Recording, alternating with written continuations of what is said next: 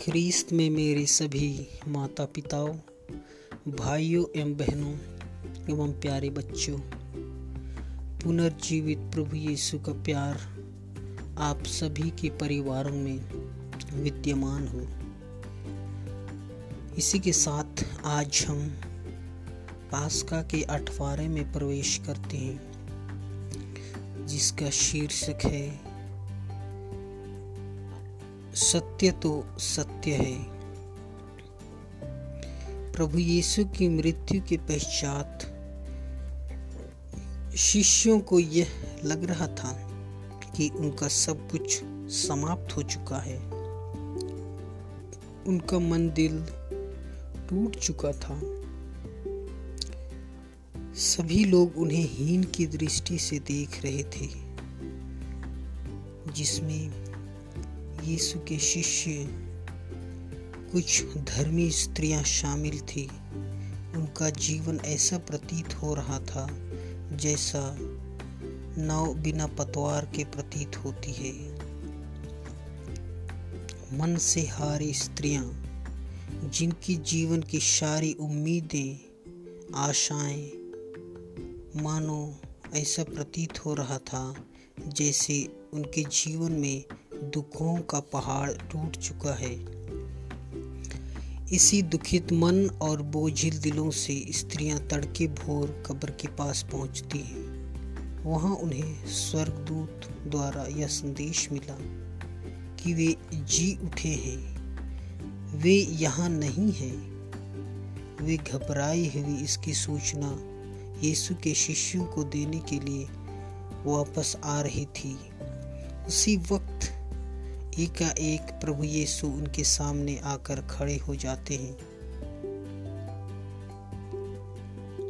उन्हें यह जान ही नहीं पड़ रहा था कि वे क्या करें, क्योंकि वे बहुत डर गई थी। परंतु यीशु ने उन्हें सांत्वना और दिलासा देते हैं और इसकी सूचना या संदेश अपने शिष्यों को देने को कहते हैं। आज के सुसमाचार में प्रभु अपने पुनरुत्थान का प्रमाण स्वयं साक्षात रूप में प्रकट होकर दिया, जिससे उनके शिष्यों को, धर्मी स्त्रियों को और सारी जनताओं को सांत्वना, दिलासा, शांति एवं साहस मिलती है। इस दर्शन से उनका विश्वास मज़बूत हो जाता है, उनकी निराशा आशा में बदल जाती है।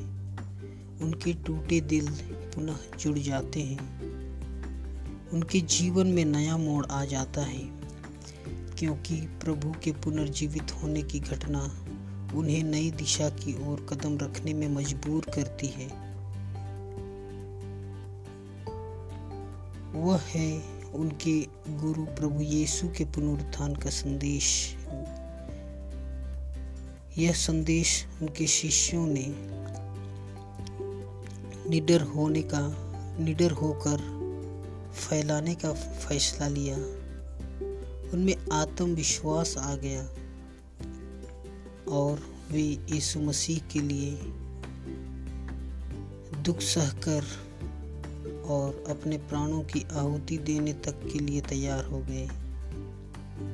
इससे हम जानते हैं सत्य कभी छिप नहीं सकती।